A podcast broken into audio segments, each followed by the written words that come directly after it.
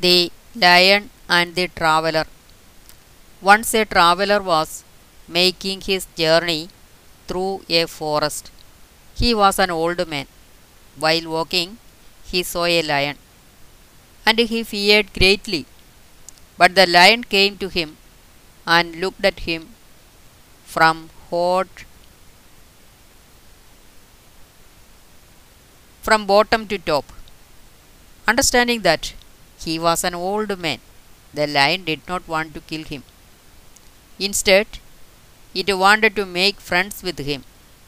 It spoke to the man in human voice.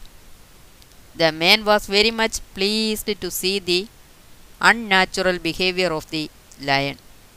Both of them became very close friends and they talked about a lot of things around them.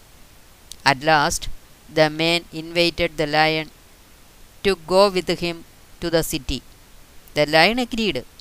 They started to walk to the city. The man liked boasting excessively.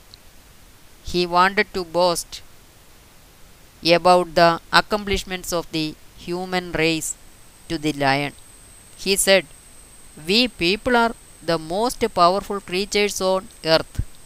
There is no any other race as strong as the human race. The lion was listening to all these rubbish very patiently. When they reached a junction, the man saw the statue of a muscular man holding a lion's corpse hand upside down. The man said in glee to the lion, Look, you see a statue there? It is the power of human race. Now do you understand that the humans are some more powerful than the lions?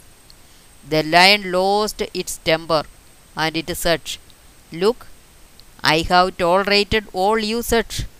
Suppose that if there were statues in the jungle, then there would be statues of lions tearing the flesh of humans everywhere. You understand? The lion stopped for a while. The man found the situation to be very worse. He turned the talk to some other topic and saved his life from the lion's fury.